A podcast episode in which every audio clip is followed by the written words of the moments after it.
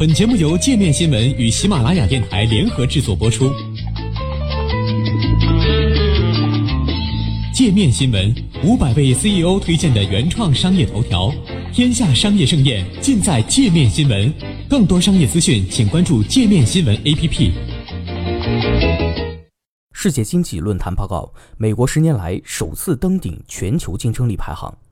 在世界经济论坛十月十六号发布的年度全球竞争力报告中，美国自二零零八年以来首次重返榜首，新加坡、德国、瑞士和日本紧随其后。报告同时指出，在新兴数字化科技加速推动世界转型的大背景下，经济竞争力性质的变化对政府和企业提出了一系列新挑战，或将危及世界未来的增长和生产力。这份排名以十多个生产力驱动指标为基础。包括有助于提高生产率的机构和政策。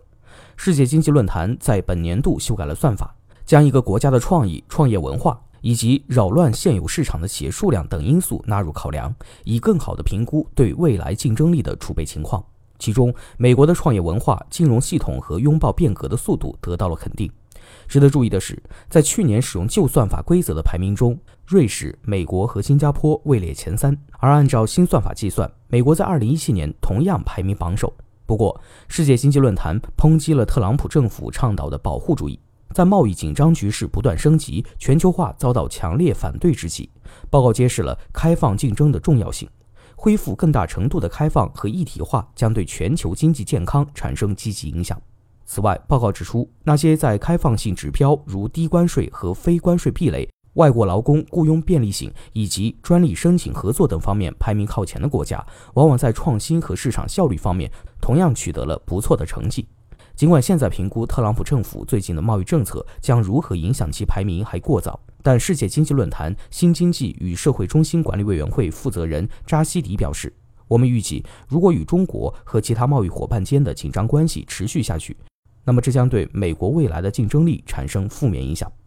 据世界经济论坛介绍，基于这套全新的全球竞争力指数4.0算法，报告共阐述了一百四十个经济体的竞争力格局，每个指标均采用零到一百评分值，反映实际经济与理想状态，又称竞争力前沿之间的差距。根据上述因素评分，美国以八十五点六的成绩摘得整体最佳表现桂冠，而世界平均得分为六十分。除美国以外。排名靠前的新加坡是未来准备程度最高的经济体。身为全球贸易中心，开放性是新加坡的标志性特色，也是其经济成功的主要推动力之一。凭借世界一流的交通基础设施和连通性，新加坡在基础设施支柱方面同样处于领先地位。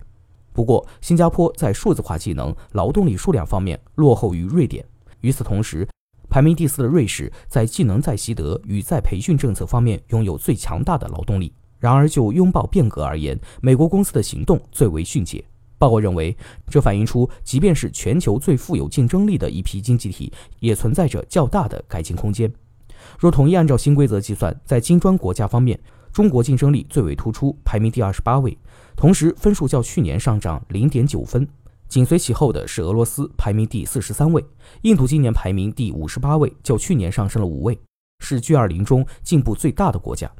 报告的另一项发现是，从创意提出到产品商业化的创新过程中，经济体整体表现普遍欠佳。这一领域中较为领先的是德国、美国和瑞士，但有一百零三个国家的得分低于五十。该报告还注意到，以色列对于创业风险的态度最为积极，而几个东亚经济体则倾向于负面看法。加拿大拥有多元化程度最高的劳动力，丹麦的企业文化等级差异最小，这两者都是推动创新的关键因素。与此同时，该报告提出，在竞争力和包容性之间不存在必然的取舍关系，在实现经济增长的同时，保证包容性始终切实可行。例如，工作时间数据显示，在竞争力指数排名前十的经济体中，工人平均每周工作时间比金砖国家中三个经济体巴西、印度和俄罗斯少五个小时。